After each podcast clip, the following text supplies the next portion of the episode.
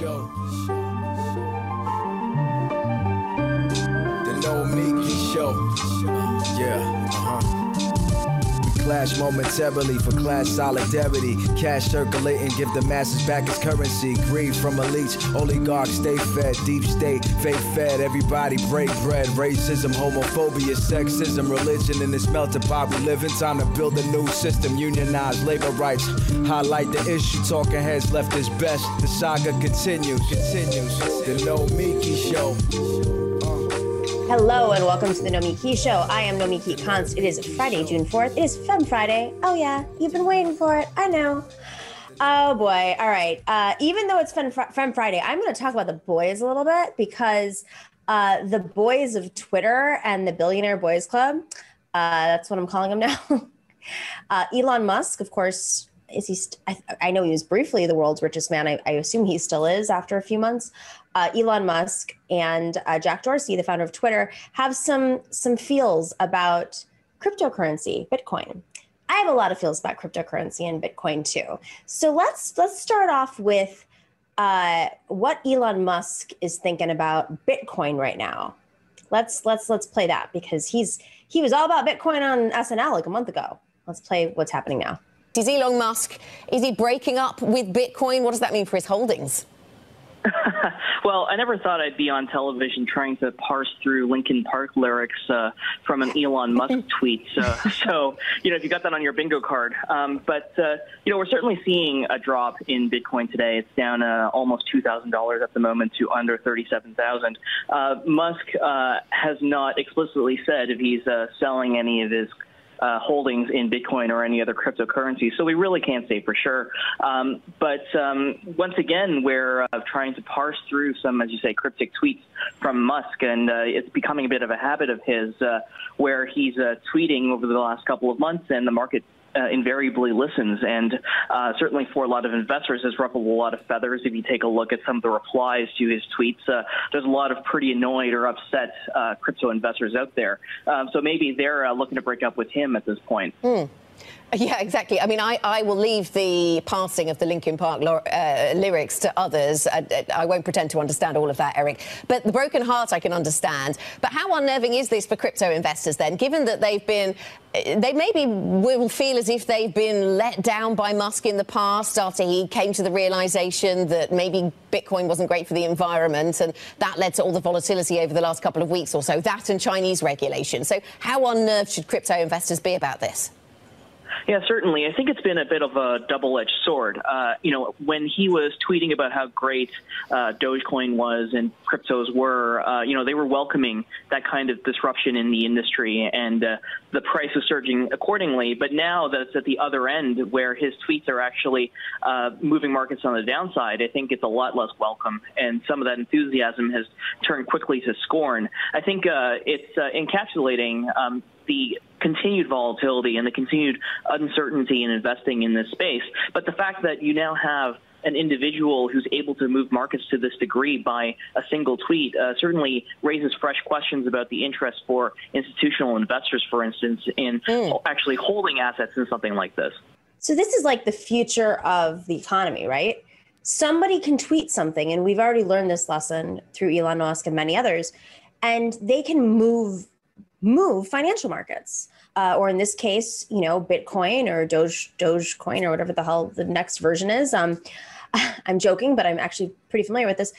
It, it, this is somebody who, through the power of his Twitter account, can move markets, move policy, move politics, move people, move investors, move people to invest in his companies, invest in uh, in in Bitcoin or others, or vice versa and you know this is this is at a moment where cryptocurrency has probably faced the most opposition given the fact that it's many have been devalued uh, at, at, a radical pace mainly because they're not regulated. They're not this is a very big topic but um, i bring this up. Let, us let's, let's show this uh, jack dorsey tweet because jack dorsey you know this is they're using twitter as the platform to move these things. And then of course the founder of, of twitter has his own thoughts. I'm sitting in Puerto Rico, and I, I bring this up because a few years ago, when we were covering uh, after Maria, after Hurricane Maria, we were down here covering uh, just the effects of the storm.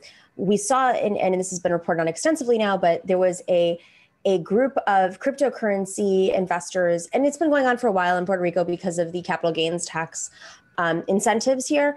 Uh, but a, a, a, newer version, a younger version of the capital gains cryptocurrency folks uh, started to come down here and invest in property, properties and use cryptocurrency to build their businesses.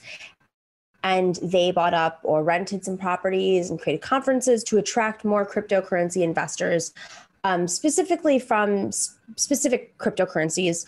Uh, there's like factions within the crypto world, uh, and and you know they started buying up property, and some of them, uh, like uh, like Brock Pierce, for instance, who ran for president in 2020, uh, he became kind of one of these little you know cryptocurrency uh, thought leaders, where not only were they buying properties and holding conferences and attracting people to come down, they were really trying to bring the, the, the Burning Man crowd, the Burning Man uh, crypto crowd to come down here and and invest. And using uh, the effects of Maria, the, the the pain that people were going through with Maria, to advise folks you can come down here and create a solar company or you can come down here and you can um, uh, build you know build uh, a new business to help employ puerto ricans. And so they're really trying to appeal to a social you know a socially progressive ish crypto community that was working with um, you know within the burning man community because it was intrinsically you know connected. And uh, they came down here for the tax incentives. And uh, that in that case in particular um, they overlapped with the larger cryptocurrency world. Uh, and then essentially that fell it, it blew, blossomed into the uh, influencer world and so that's how you get the jake pauls uh, coming down here and, and buying properties for $10 million for capital gains tax purposes so why am I talking about this, right? I'm talking about it not just for the sake of crypto, which is an unregulated, you know, it's like the new plastics, if you know what I'm talking about from the 80s. Um, when something moves that quickly and it goes without regulation, it's it's hard to kind of conceptualize how fast it's moving and why it's moving in a, a certain direction and how dangerous it is. Um, so now markets are obviously the Fed is is has been for a while trying to fight back uh, and regulate crypto because you know there are a lot of people who are concerned about the environmental impacts of mining for crypto, um, but simultaneously, just how unstable it is, and simultaneously how you know certain uh, monies can be moved through crypto. I'm not saying all, but you know there's a lot of money from foreign governments, from oligarchs, from uh, cartels, et cetera, that uh, use crypto to to move you know to move their money. Uh, so and then and then they do things like invest in property through crypto so it becomes like a tangible um, a tangible asset and it affects real economies like puerto rico this is a beautiful example of how all of these things get looped in and then affect an actual economy and if these cryptocurrency if, if, if suddenly the crypto community here loses all their money how does that impact in a very basic way how does that impact the economy of puerto rico which is already dire and how does that impact Detroit? How does that impact Buffalo? How does that impact any place right now, which is uh, incentivizing through tax incentives? How does it impact any place where all these crypto folks are, are moving to because of the tax breaks? How does it change those communities? And these are the bigger questions because it's moving at such a rapid pace that we should be asking. I'm not saying I have the solutions. I know there are a lot of people who watch our show who probably invest in crypto. I'm saying these are the questions that we should be asking because it's happening so rapidly and simultaneously through these platforms which we talk about all the time on the show they're influencing how how popular uh, one cryptocurrency is over another but the thing that is tangible here the thing that does not move as fast is the environmental impact which is essentially affecting the real life material uh, value of crypto why the supply chain has been affected because of the mining, because of the pandemic, because the mining has been affected by the pandemic, but simultaneously, the mining is bad for the environment. People knew this. Uh, they can sugarcoat it by buying all the solar panel companies, investing in all the solar panel companies that they want. They can do all of these things to greenwash, modern day greenwashing, like real modern day greenwashing. But but simultaneously, the mining is what's bad for the environment. It's why it, it's it's like the new version of uh, fracking. You know, it's a transition. It's still really bad for the environment. So these are the conversations that we should be having. Like, how is it that Elon Musk's Twitter account can affect an industry? It can in fact uh, affect a market. Him going on on uh, you know Saturday Night Live like not even a month ago, and and really pushing crypto, and now suddenly like oh I'm scaling back because at the end of the day, he is as ruled by the markets as anybody else is in crypto. And that I think is the important point. They market themselves as being completely uh, separate from traditional market, but they are dependent on it. So, with that, uh, we have a wonderful show today. We have Alex Press on to talk about, oh, this is really interesting, how AFL CIO, yes, this is a very large union, uh, consortium of unions, I should say, has a lot of catching up to do on police reform. Super interesting story. Uh, Alex wrote in Jacobin. And then later we have Francesca Fiorentini. We're going to talk about a bunch of stuff. Uh, this is Fem Friday. You're watching the Nomiki Show. We'll be right back.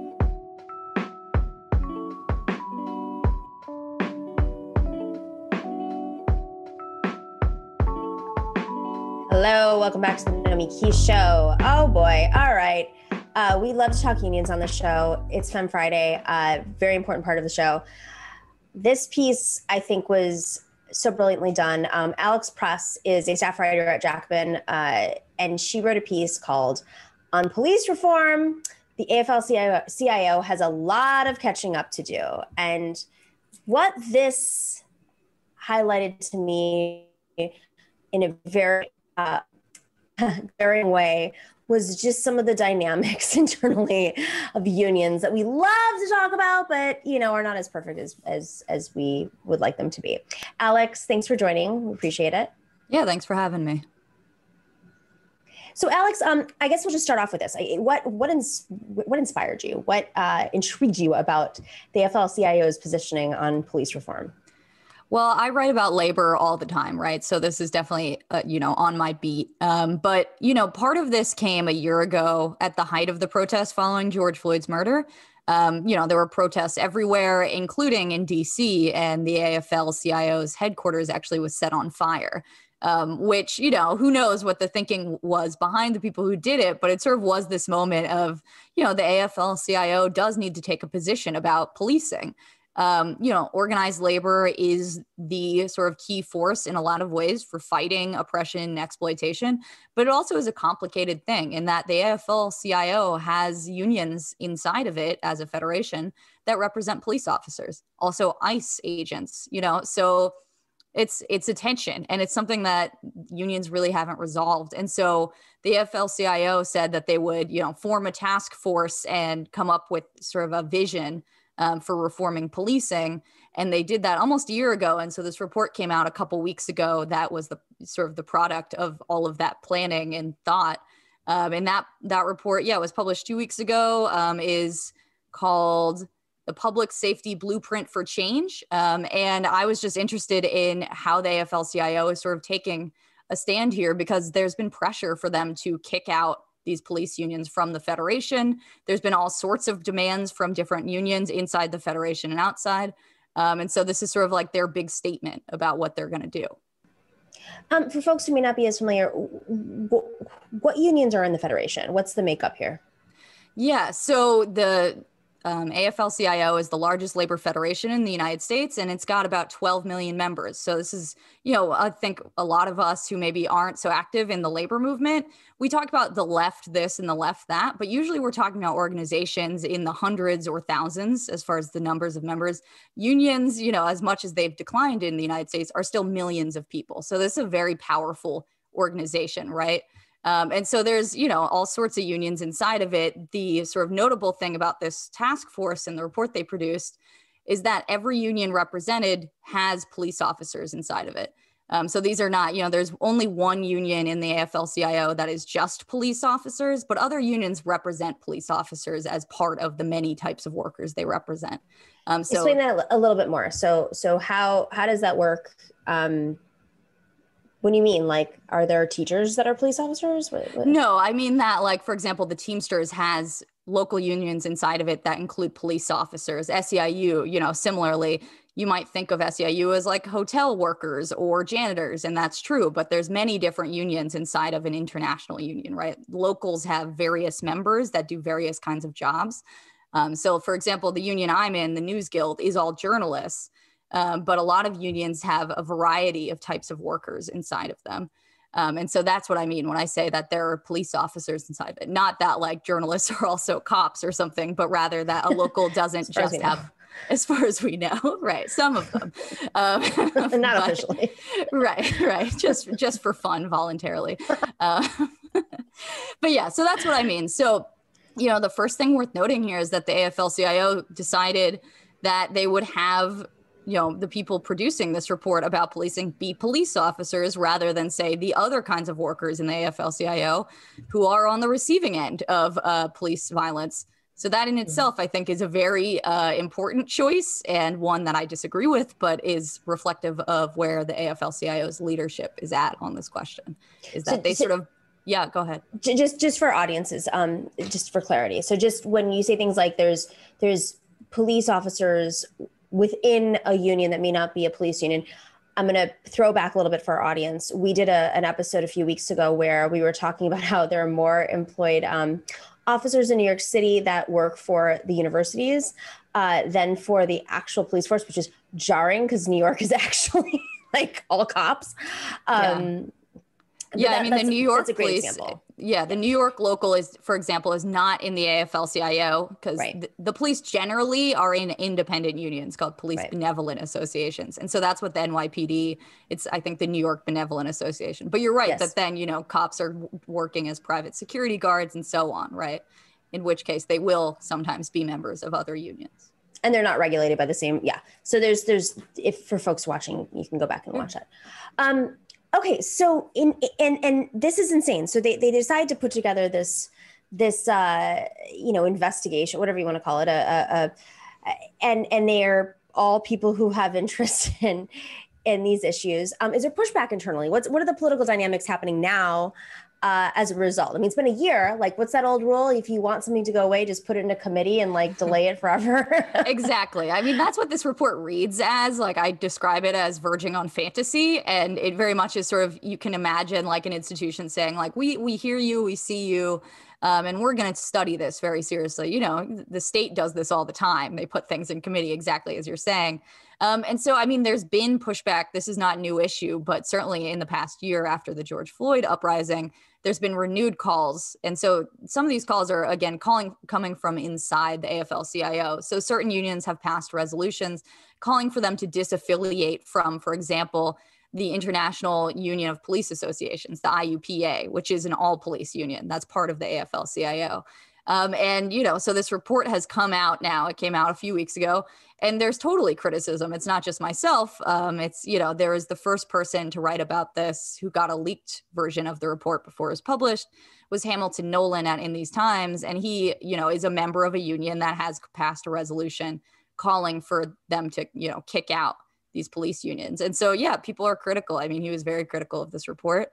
Um, and I think a, a lot of people, you know, whether they're formally in unions or not, are you know the people on the streets protesting many of them are workers right? It's majority probably workers and so i think they would take big issue with the idea that you know workers voice is boiled down to what the police unions have to say and that they're sort of being given this you know sort of speaking for the largest labor federation as if everybody involved in labor agrees with you know police leading the charge for reform. Certainly people do not agree with that. Which unions are uh, coming out pushing back? Well, no unions have made formal statements, as far as I know, about this report. Um, but it takes, I mean, it completely takes issue with all of the resolutions that have passed or been made about kicking the police out of the AFL CIO or other things, you know, sort of having codes that would keep them outside of local labor councils, things like that. Um, but just for people to get a sense of it. So this report was led by the United Steelworkers Vice President Fred Redmond. So that's one of the unions involved in this. And then the AFL CIO's Secretary Treasurer Liz Shuler. And that's the Federation's number two position, right? So this is really being given sort of the blessing of you know the top leadership of the AFL-CIO. Okay, um, so I want to get very, back to that in a second. Yeah, but, and but, there's but oh, the ahead. factions internally. I'm sorry, I'm obsessed with the factions. Sure, sure. so the factions, like report or not, official comment or not, who are the which are the unions within the the federation that are pushing back, and which are the unions that are like complacent or or leading the charge you know in in protecting you know the the police aspect of sure. them I mean, the reason I can't give you a good answer is this stuff is very, you know, there's serious discipline in the labor movement. We don't just talk about this stuff publicly, right? You deal with your problems internally, which I, you know, I wish the left did more of that as well. Um, but so, I mean, so there's division inside of unions, right? Like I mentioned Hamilton Nolan's union, which is the Writers Guild of America East. Um, so they formally passed a resolution that disagrees with, you know, the sort of vision being laid out here. Um, and there's certainly progressive locals within inside some of these big unions um, that also disagree with this, but there's no formalized kind of statements, right? This is just about, you know, there are people in every union that disagree with this, and there are people who agree with this. And so it's an ongoing fight, right? Imagine like your workplace, you know, there are some people who are you know sort of have certain left leaning views on police and maybe someone else you know their dad is a cop and they love the cops so that's what it's like but at the level of millions of people, right? So there's internal division here, and it's an ongoing fight, which is what makes this report useful, and that it's sort of a, it's a public version of one side of that fight.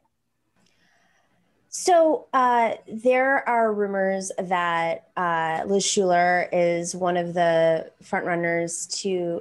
Okay, elections. Let's just let's just go through that. What what are when when are the next elections? And I know Liz Shuler is like one of the front runners that's being thrown out there. Yeah. Um, what's the significance of that?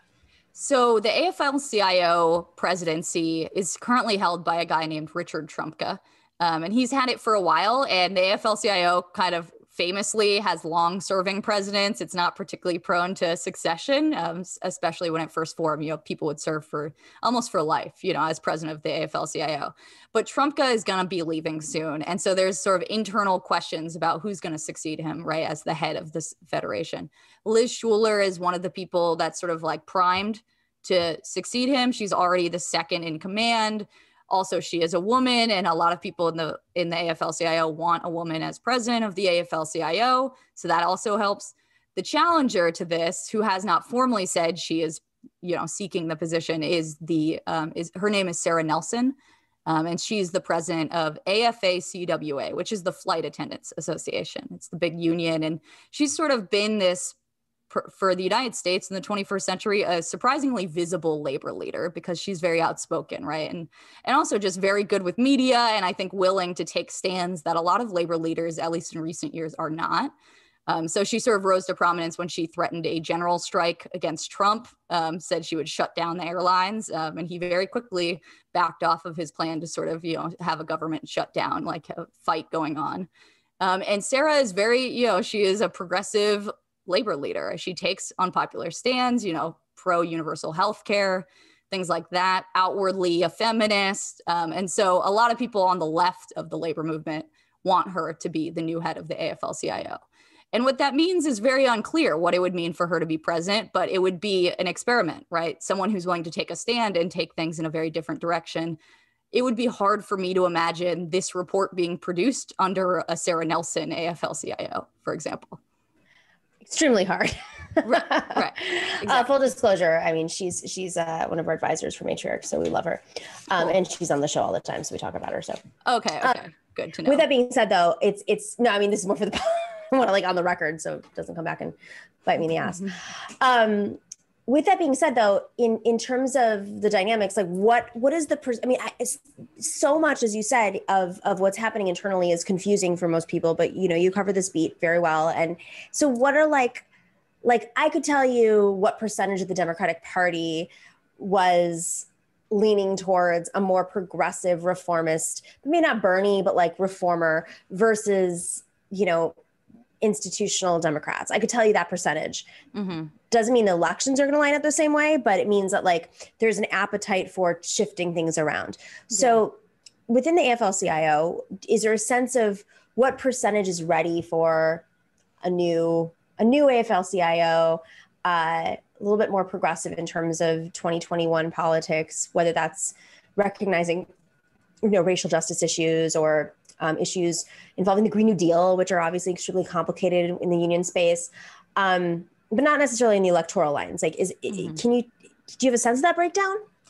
Yeah, I mean, no, not a particular sense. It's not like there's sort of internal polling or something, right? I mean, you can sort of look at what unions back Medicare for all, what unions backed Bernie's campaign, for example, to get a sense of who, you know, is willing to publicly take a stand, which is a very big distinction, right? Because there's this, like I said, discipline in the labor movement. And so you can have people who are sort of privately interested in a more progressive vision of labor, but it doesn't really mean much until they're willing to take a public stand and actually, you know, back someone who's a challenger.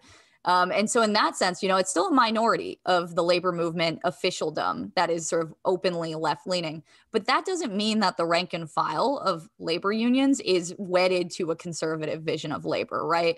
Um, and that's sort of the tension of socialists in the United States is how do you sort of build those elements and strengthen the opposition and the people who s- sort of want to push on this stuff. And so, I mean, when you see the energy in, for example, the protests around George Floyd, you see again a lot of working class people who are out on the streets and outraged and demanding a different country and a different society. And again those people many of them are union members. And so in that sense you know the energy is with this change right? I mean that is the vision that people on the left are articulating is that you know labor can continue to decline and it will if it doesn't change or it can actually try something different and it can actually you know sort of lead and lead in the fight against oppression and lead in the fight against exploitation. Um, and so it's yeah it's a war but there's certainly you know a small but very vocal minority that is trying to build that um, opposition and that comes out in criticism of this report. It comes out in support for mm-hmm. someone like sara nelson. It also comes out in you know the union efforts to support black lives matter or something like that right um, and so but it's an ongoing fight yeah, it's it's hard to say, but I mean, when we saw stuff like the teachers' strikes a couple years ago, you know, that in itself had very progressive elements to it. You know, it was sort of looking out for the whole community, not just the workers. And when you see things like that, you can safely assume that there's yeah a left-leaning group inside of this union in this fight. Um, before you go, how much of, of, of the labor movement has shifted in terms of demographics? I mean, when you say things like talking about Black Lives Matter, I immediately think, well, of course. I mean, eh, majority of workers in this country are people of color, and, and so many of our frontline workers in the last couple of years since the pandemic every year um, are women. And so, mm. but, but but when when we talk about like the labor movement, there, there's so much like white hard hat kind of totally. man energy coming there. Right. So, but like, what's the reality? Where, where, what's what is it actually? Has it has it shifted? Have the demographics of the labor movement and and the federation in particular mm-hmm. shifted at all or enough to push this progress in the last you know couple of decades?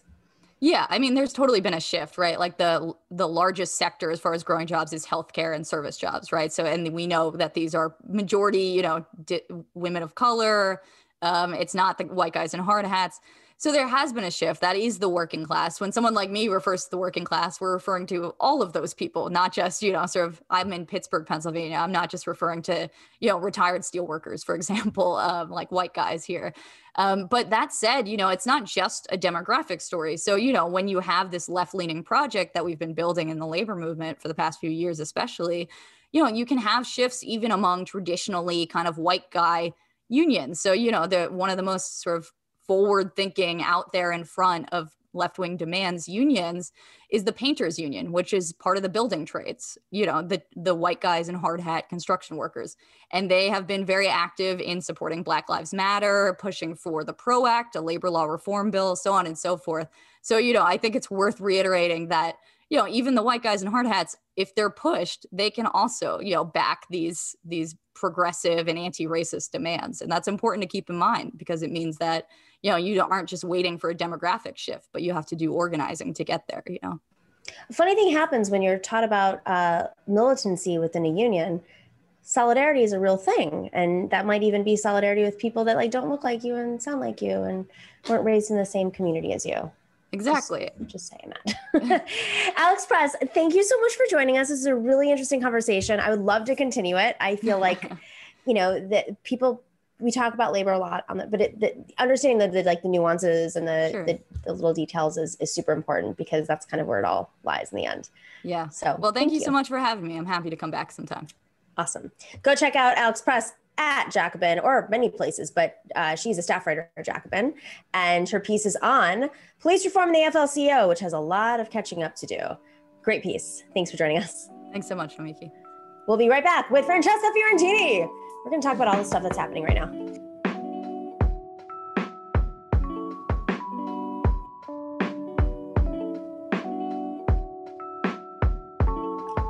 All right, welcome back to the Nomiki Show. You guys know we love our CBD, not all CBD. We just like Sunset Lake CBD because I once bought some Bodega CD, CBD and it was a waste of my money and it didn't do anything. Uh, I was told CBD would help me with my migraines. I bought this Bodega CBD and it was crap. And then Sam Seder kept saying, no, no, no. I use Sunset Lake CBD. It's the best. It helps me sleep at night. And I was like, whatever. And then I tried it and he was right. And he's always right. And that's part of the complexity of Sam Seder is that he's always right. Sunset Lake CBD is a farmer owned company that ships craft CBD products directly from their farm in Vermont to your door. It is a farm that they stole. No, they didn't. from the Ben and Jerry's farm. It was a Ben and Jerry's farm. Uh, and they turned it into a premium hemp farm, diversifying it. Uh, and not only that, these people are so smart that they came up with a business model that not only enhances rural communities and creates meaningful employment in their community in Vermont. Their minimum wage is $15 an hour. Hear that, Kyrsten Sinema?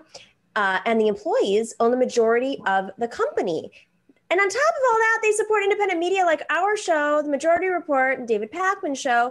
And they keep coming out with new products like the CBD dog biscuits, which you can eat. Uh, I don't know if Sam Seder's right about this because he did eat the dog biscuits. So he's not always right. I wouldn't eat the dog biscuits, but I'm sure they're delicious. It's peanut butter, pumpkin, and flour. That's all it's in them. So if you are into bonding with your dog, there's the way. Take a dog could bite out of your mouth. It's like, you know, you can have a whole thing happening. I guess during COVID, people got lonely. Um, you can share your dog biscuits with your dog. Uh, but I like to use a tincture. It helps me sleep at night. I like to use a salve because I have aches and pains, and that's part of the joy of having CBD products. So many CBD pro- products is that you know you can deal with all these issues. They've got chocolate, they've got gummies, they've got salve, they've got hemp. Uh, Dorsey smoked some hemp on air the other day. Uh, tinctures. If I left out other stuff, I'm sure I have. But you can go to the gummies. the gummies. Where where are you? I'm not even. I'm, I'm looking at my script. I'm not even looking. I didn't even know you were on air. Oh, here I am. You're so quiet. What, what do you what do funny. you what are you doing now, Dors? What am I doing? Uh, I do it all, man. Uh, I'm like, you know, sticking to the gummy tincture routine and then having a little bit of smoke every once in a while. I've been enjoying that a bit more. we uh, we enjoyed one in the uh, living room watching TV last night. You know, my, my partner was like, "Hey, let's spark one of those up," and we did, and it was kind of nice. Uh, so you know, just trying a little bit of everything, little little bit of uh, more on the gummy end of things. So I'm like, I'm down to my last one and a half, I think, or something. They're on sale right now. Go Yeah, online. 35% Use off. my uh, my code NOMI. Go check it out. Okay, you too can go online and get a discount on your CBD products at sunsetlakecbd.com. Sunsetlakecbd.com. You will get 20% off of your order if you type in NOMI. That's N O M I. Hear that, Starbucks employees? It's N O M I. It is not foamy. It is not Naomi. It is not Shnomi. It's not get to know me. It is it is know me. N O M I. So type that in and you get a reward for spelling it properly. 20% off. Francesca Fiorentini with a fresh haircut. Look at me, know me, get to know me. I feel like a like a street rapper trying to get like five bucks off you. One time, a dude on like off of Bleecker Street came up to me and he was like, he was like, yo, I'm gonna just like spit a rhyme. Whatever your name is, I'm gonna spit a rhyme. I don't know if anyone's ever done is. that to you, right? Yes, I think I know who this is. you know this person. Okay, this was years Maybe ago, and he was like, Francesca, Francesca, uh, nice chest there you got, Francesca. and I was like, oh, buddy, you lost me. oh, buddy. You're I, I respect the hustle always, but gotta work a little harder. Yes. well, to be fair, he's a man. That's where if, if they're like like I think that's why rap was so misogynist in the, in the early days is because they it was it's so impulsive and it was like mostly men and they're just like, oh, what comes first? Oh yeah, bitches and hoes. Indeed, indeed. Uh, shout out to all the awesome female rappers out there. Yes, happy Friday, Nomi. Fem Friday specifically. Fem Femme Friday. Friday. Femme Friday. Love in the Happy Femme hair. Also, congratulations on your engagement. Oh, I haven't thank said it to you. in person. Yes. Thanks so much. So, um, really important on this note. Let's let's talk about how uh, online dis- disinformation is attacking attacking and targeting women in politics. Are we surprised by this? This is a New York Times breaking news. Women in politics are getting harassed more than men. I, the fact that these stories even have to come out, um, but the, the reality is, is they have. I'm glad that they've been like looking into a little bit more. Uh, fake news and real threats, how online abuse holds back women in politics. Um, yeah, and this is like you know this is simultaneously happening while while while there are these like fake what are they called? Where they're, they're they're videos and you think that they're real of the person saying things and doing things and it's not what is that called? Someone's got the answer for that somewhere. Um yeah so this is i'm not surprised by this and i'm i'm partly ex- like frustrated that the new york times even has to cover this and like make it sound like it's some sort of revelatory you know investigation and if, if it wasn't just like in their normal uh, uh, reporting maybe people would be more aware of it but i don't know i mean what are your thoughts on all of it Yeah, I mean, what's it's definitely not surprising uh, that there would be more targeted hate towards women who speak out on politics ex- explicitly. Obviously, we know this. We live in under patriarchy. We live in a sexist society. And of course, that expert voices are more often listened to if they're male voices. So women have to claw and work, you know, 10 to 20 to 30 times harder, you know, to prove that we're not thinking with our uteruses at all times. Um, but yeah, I think you have to claw to be taken seriously. So, of course, people try and tear you down. Early YouTube and continued to be YouTube is like this. It's like, why aren't you in the kitchen making me a sandwich? And you're like, um, because your mom does that in where you live, you know, like that's so it's it's not new. I think the interesting part, and I haven't read this full article, but is how dark it gets and how so much of the misinformation and the sort of shadowy um, like the online message boards, whether it's 4chan, 8chan, that eventually egged on and led to things like mass murders, to things like the QAnon conspiracy theory. A lot of that has its roots in the Gamergate, um, you know, f- misogynistic attacks against female gamers, right? And anyone who would dare critique the gaming industry for being misogynist. So that I think, and those women were yet, were blowing the whistle on this stuff years before Trump got elected. And then Trump gets elected, and especially for women online, they're like, "Oh, we're not surprised by that at all. This stuff has been festering." Misogyny, pickup artistry, to like white supremacy, Holocaust denialism, like all this stuff has been festering. This is just a different tab on people's windows. I love how you say that. A different tab on people's windows, but it's it's not like accidental. It, it's also intentional. There there are people who have vested interests in keeping these spaces operating within these they realize that that the, the the communities of gamergate the the core community of gamergate is a great business model to be grown upon into an algorithm. And oh oh suddenly it's a political movement. And so it's a base for a political movement.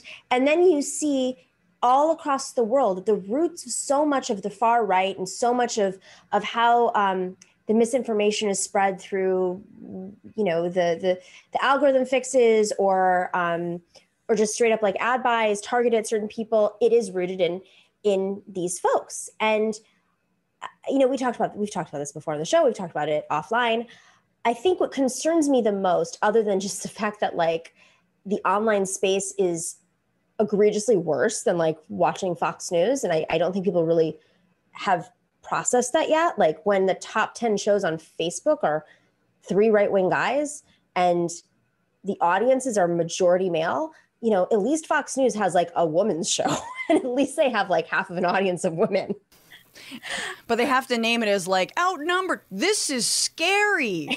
exactly. It's scary to be surrounded by women. You're right. At least they're naming that. Like men get scared when women talk politics. Yeah. no, no. I mean, it's it's it's, it's like I'm not holding that as the model, but like it, that in our minds is bad. This is way worse. This is a this is this is a uh, a patriarchy. It's the dream of the patriarchy.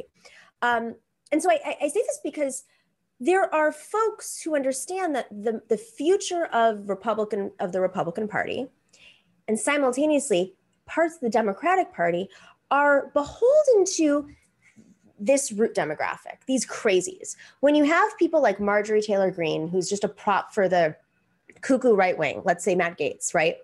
The Matt Gaetz right wing is holding the Republican Party hostage. And then you have Kyrsten Sinema obsessed with the idea of bipartisanship. Kyrsten Sinema, you're partnering with Matt Gaetz, which is essentially partnering with QAnon, which is essentially partnering with these Gamergate people. That's a slippery slope here, but bottom line is Steve Bannon helped facilitate so much of this with Donald Trump and globally based on this misogyny. And, you know, the new George Bush is now partnering with Steve Bannon's Donald Trump to get elected. So Totally. it's not as slippery as we think it is, right? Yeah, and I think what's scary is that when, you know, again, New York Times runs an article like this and they're like surprised rather than going to the source of like this is cultivated. This is, you know, there there are confirmed attacks and the same right-wing elements that took down Emily Wilder for her previous activism around Palestine are the same elements that are yeah, trying to create fake nudes about whomever else, you know? And it's like th- th- this was known and if you if you need any more proof, look at Megyn Kelly getting torn apart by you know Trump's trolls you know and then still not learning her lesson which was that was just the most beautiful part of that entire story of being like no no no it's not a right wing thing. No honey it is a right wing thing. And i think for progressives to try and not you know try and look i know we like to we hate bad faith identity politics. I'm with that. But i also think it's important to say hey we're all piling on Joy-Ann Reid here.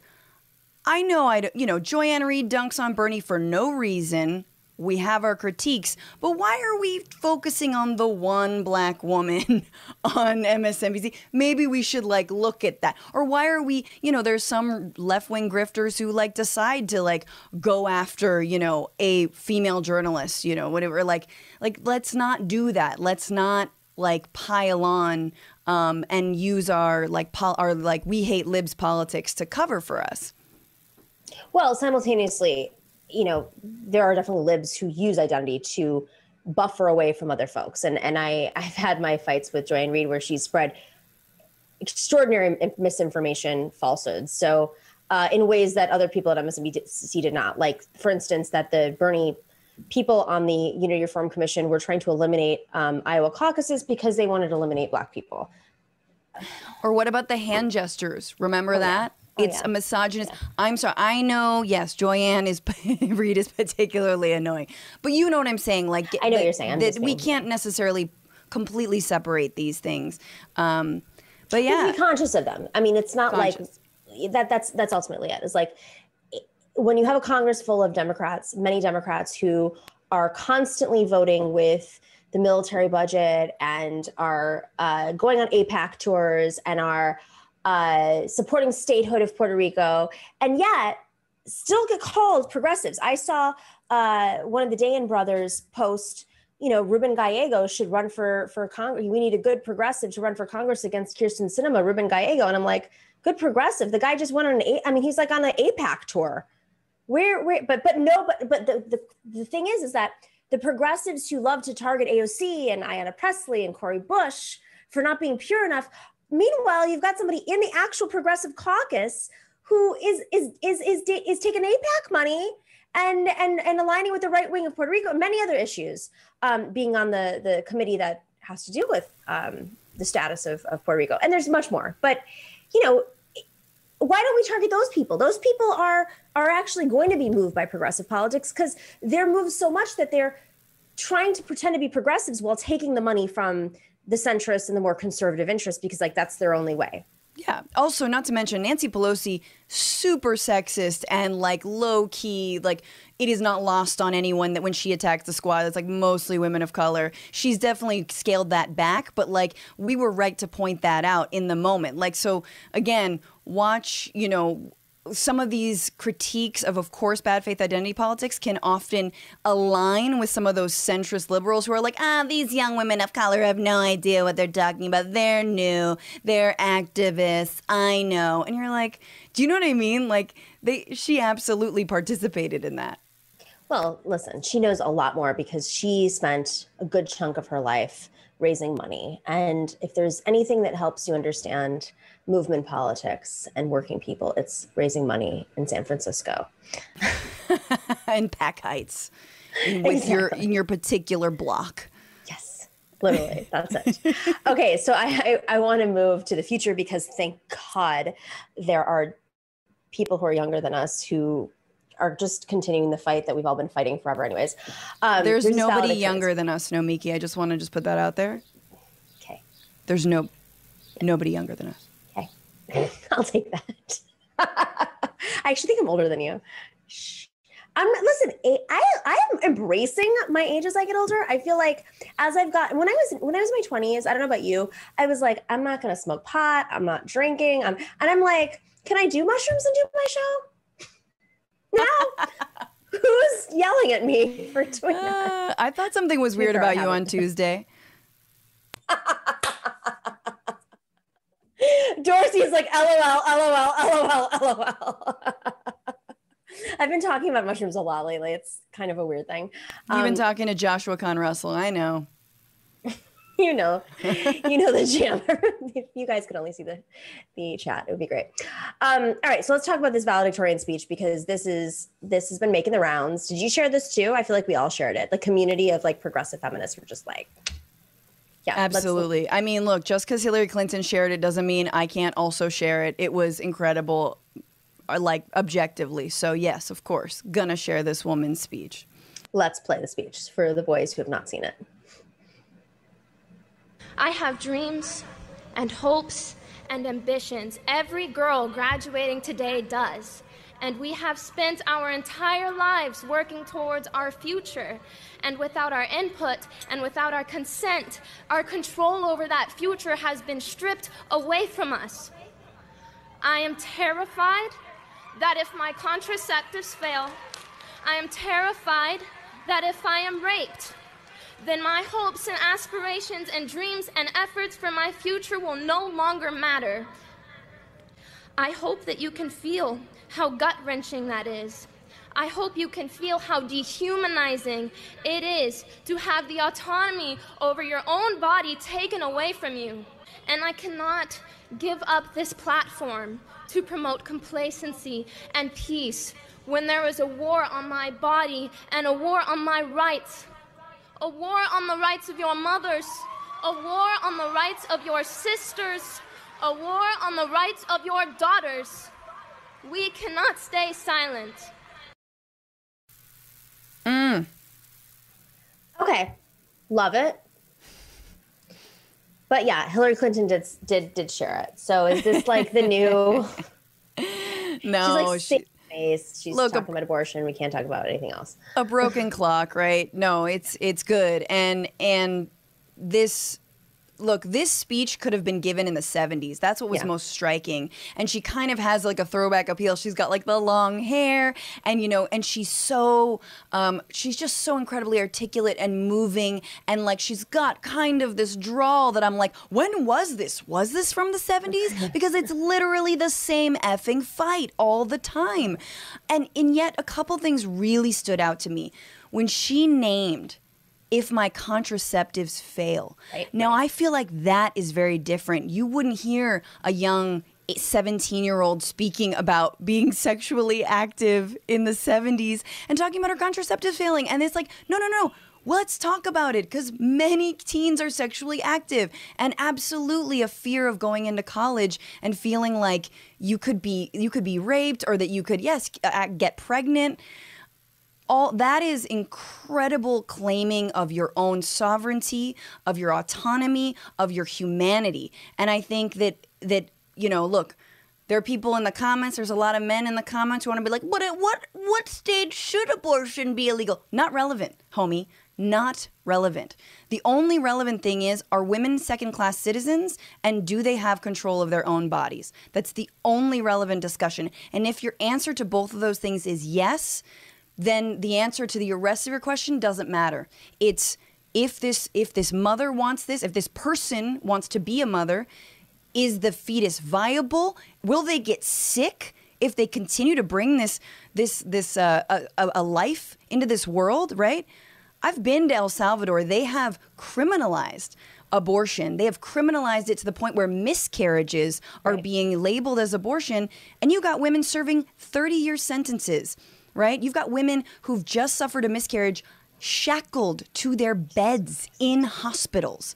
That is the slippery slope of yes. what happens when you say that, yeah, no, we should create some sort of arbitrary rule of when a life is a life because then the woman's body becomes completely secondary to it. And this is happening, of course, um, in the wake of Texas uh, Governor Abbott signing into law six weeks. Most women don't even know that they're pregnant after six weeks. Let's just be really clear.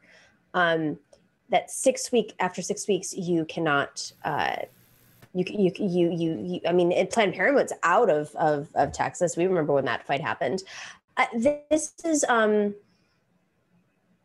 I just want to make it really clear though, because tying it to the political, like if we want to loop in the boys who don't understand this in the deepest way in terms of self sovereignty and, and body sovereignty, or anybody who doesn't, um, let's tie it to the Democratic Party because I had this this little thing that went viral like four or three years ago or something, uh, when I was in the Unity Reform Commission, and I said something like, when all of the money of the Democratic Party is moved towards five consultants and not towards state parties, we lose state legislatures. That's how we lost 1,200 seats. And when you lose 1,200 seats in states like Arizona, which now we know is blue, but I worked in Arizona in 2006 and it turned blue. And then we lost a governor, and then we lost the legislature. And then what did we lose? Oh, right. So if you have a an ectopic pregnancy you can't deal with that in Arizona anymore. You got to go to New Mexico, which is, you know, depending on where you are in the state, it's four, five, six hours away, maybe more, uh, if you have the money and the ability to do so. So this is the world that we're creating now when we don't invest in politics has repercussions. And is somebody's fifth home in Barbados, some consultants effing fifth home worth this? And so what she was doing, she's highlighting this in the wake of the Texas legislature and governor you know completely like like like this is this is this will I, hope it goes to supreme court. Who knows what's i mean it goes to supreme court. Gee i wonder what's going to happen francesca no, but I mean, this is you bringing up the Democratic Party is really important in terms of political strategy and in terms of the fact that up until a few years ago, Pelosi was openly saying that yes, you can be pro life and a Democrat. And it's like, or anti choice. Let's not get it twisted. Let's be in the 21st century with our language. It is anti choice and still be a Democrat. And the answer is no. The answer should be no. And and like so look, it is incredible bravery for this woman in Texas to speak out about this. gives me hope because I know that Gen Z this will be a battle cry and it won't be like the 70s, which was, yes, predominantly white, predominantly middle class, upper class. This will be a multiracial, a justice oriented. You got young kids who've been politicized by Black Lives Matter. They understand maternal uh, black health rates in terms of uh, um, mortality rates and how black mothers are treated differently uh, when it comes to either contraception, family planning, or birthing itself. That is not lost on them. But what you just said about ectopic pregnancies, let's let's be clear. That is when a, a, a fetus starts growing in your fallopian tubes. You can die suddenly because of that. And so if you have to drive four or five exactly. hours to go to somewhere that will treat you, that's the difference between your life or your death. Exactly. That's exactly it. And and and just to to piggyback on you for a little, a little bit, this issue of reproductive rights, I think the difference between the 70s era fight for ERA and, and reproductive rights, the difference here is that when you include more working class voices who are undeniably more diverse, and some come from immigrant backgrounds, some are are here undocumented, many are people of color, women of color Um, and and of course, we're talking about all women in in many ways. When you include this, when you have this conversation around reproductive rights and just body sovereignty, I think, just to expand it a little bit more, it becomes a class issue. And that is something I think that the Hillary Clinton generation um, was in some ways allergic to, some ways just completely blind to. And there's the difference here. And I think this is what's going to make this a more winning strategy. So you have to include it has to be not just inter- intersectional in this in, in the fact that you're it's racial justice and economic justice tied to reproductive rights and and and body uh, sovereignty and body rights, but also the political strategy because this is also how you're going to bring in people who are outside of the, the the women's movement collective is understanding that this is tied to a larger political movement. It's why when we look at Kyrsten Sinema and we look at Joe Manchin, we should be listing off all of the legislation that they're blocking. That normie Democrats are like, wait, what? They're they're blocking the really normie bill on blah blah blah. That's not happening. Just like when we fought the IDC, we attached all the IDC members to the normie bills that most normie Democrats would be like, wait, why is, is Roe v. Wade not, not codified in New York State? And we're like, oh, well, there are these eight Democrats who've been caucusing with Republicans. Well, there are these two Democrats who've just been holding up everything, including the filibuster, uh, ending the filibuster. So, uh, final thoughts, Francesca Fiorentini, friend. uh, I mean, final thoughts are I think this is going to be a galvanizing issue. Sadly, I mean, it makes me really sad that we have to refight these fights, you know, but this is what it's going to take. And it's going to take the squad and I think young progressive women and working class women like Cori Bush, um, like AOC, who worked as a bartender, to lead the way. And the Hillary Clintons and the Pelosi's, like you're saying, need to take a back seat. Um, and and we need to see how these fates are linked. That we that like equality and sort of first wave feminism in an inherently unequal system can only get you so far, can only get you so far. And so our transformation has to be much more radical than that. And I think we're ready for it. I'm, I am a strategic person as well. We're super ready to have a broader discussion of what reproductive rights means, reproductive justice means, and man, healthcare, hello, like, and Medicare for all. I'm about to say hello somebody because if Nina Turner is in, I mean, Congress, like, look, I'm, I'm excited for the future. I'm ready for the fight. Awesome. Francesca, what are you working on right now? Oh, dude, just the podcast, Bitchuation Room podcast every Sunday, 5, 8 Eastern, streaming live. Um, we've got a great show this Sunday. We're talking all about the revolving door between, uh, you know, the, the White House and cabinet positions and corporations. So uh, don't love, miss it. Love, love. Go check it out. Go check out Francesca's uh, YouTube page. It's, of course, the home of the Bitchuation Room on Sundays. I've been on it. Love it and you had you had Josh on. Uh, we did. Sunday, we right? had a whole bonus episode. Uh, we had a whole bonus episode on with Josh where we talked about self care, and that was really wait, important. Wait, I've got my. Here. oh yeah, it's happening? it's oh it's a ghost. See, look, here's the thing: when you live in a podcast household, everyone has to get a microphone. But when all the microphones are in the podcast room, I love it. No, he it's all says cool. sorry. Is, it's my betrothed. No. My, I know. I wanted him to join, but it's you know what? It's Fun Friday. He's not allowed on. he should. Next he's not time he on today, join. but he should be on. He's a he's a hoot. Yeah. Um, come on together. Yeah, Josh. Yeah, guys, eh, listen to that episode. Uh, obviously, join Nomiki's Patreon, but also join mine. You know, and uh, we had a great discussion with Joshua for an hour about how the way the movement breaks you and makes you like hate yourself and others, and then how you have to like reconstitute yourself. So as left, It's really easy. You just drink a bottle of wine. Here's the cliff notes. No? Cliff notes according to Nomiki. Psychedelics, bottle of wine, lots of kombucha. I'm so there with you. You know me so well, Francesca. Also, two hours of yoga a day, at least 20 minutes of meditating. I'm not Two like, com- yeah. I mean, it's like, yeah, I'm a little classic when it comes to that. You do yoga too. You get it. Yeah, but after an hour, I'm like, I'm gonna check Instagram now.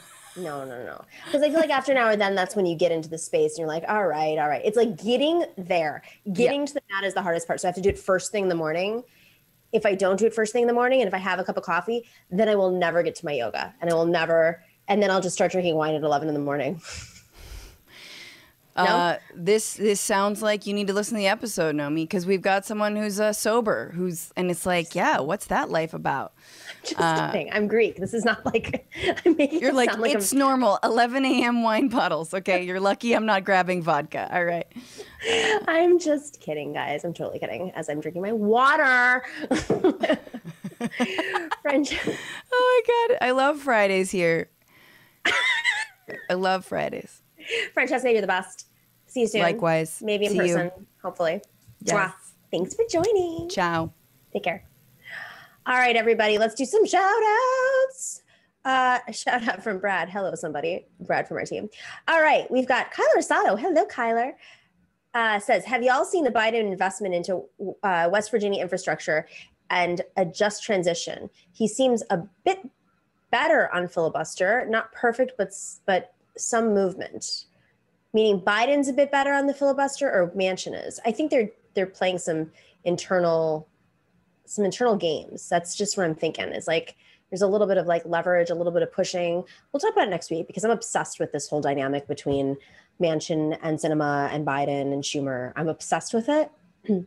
I think it's um we really have to get into like the political nuances and the energies and what's happening behind the scenes. So I'm I'm curious what they're trading, whether how far Biden's going to move. I don't know if he's actually made a decision. We'll see. I don't know. We'll, we'll, we'll I'll, I'll try to find somebody to come on the show and like maybe there's an insider who's willing to talk because I know a lot of them aren't right now. uh, all right, who else do we have in here? Prairie Fire Kowalski says, "Hello, fellow feminists. Down with the patriarchy. Patriarchy is capitalism that should just like let's just keep saying that. The patriarchy is capitalism. So if you're down with down with capitalism you're down with the patriarchy. All right everybody. We love you. Uh, everybody in our chats on youtube and twitch thank you so much for moderating for getting rid of those trolls for fighting the trolls for working the algorithms. If you are not already a patron join us on patreon.com slash the nomiki show. Become a member become a patron. You get all the shows through audio. Of course, we have our book club. You can join us there. We uh, send you the books. And um, yeah, that's what the family looks like. So sign up in all the places, become, you know, subscribe, do all the things. Have a wonderful weekend. And of course, always stay in solidarity.